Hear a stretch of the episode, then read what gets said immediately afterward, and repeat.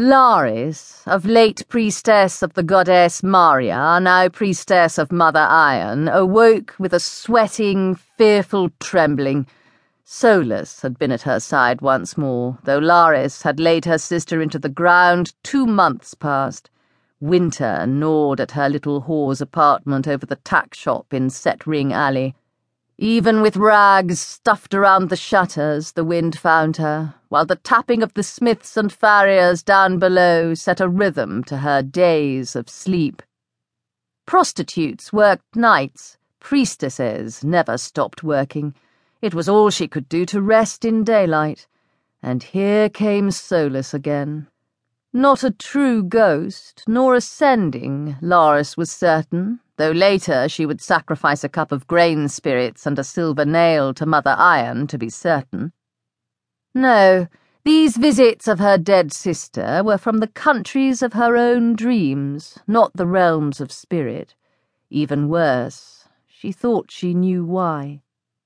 Sleep was gone now, vanquished by the biting chill that cut through her blankets and the light leaking past the rags and shutters.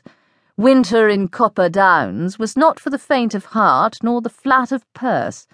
Laris reached down by her feet and found her thick woolen gown, skirt buttoned up the front and back for easy access, and slid the garment over her cotton undershift without first turning down her covers. Then she slipped from her bed, kneeling before her tiny iron stove to build a small fire of scavenged scrap wood in hopes of warming both her hands and a bit of washing water. Lucifer matches were a rare luxury in her life. Laris sighed. Being priestess of a goddess whose worshippers were by definition destitute and desperate left a great deal to be desired in so far as the offertory went. As further insult, their women's temple was a jumbled pile of bricks that had taken Solus's life when those saffron robed bastards had come goddess killing. Enough, she whispered, her breath fogging in bright ribbons from her mouth. She could think in circles for hours without finding a better answer.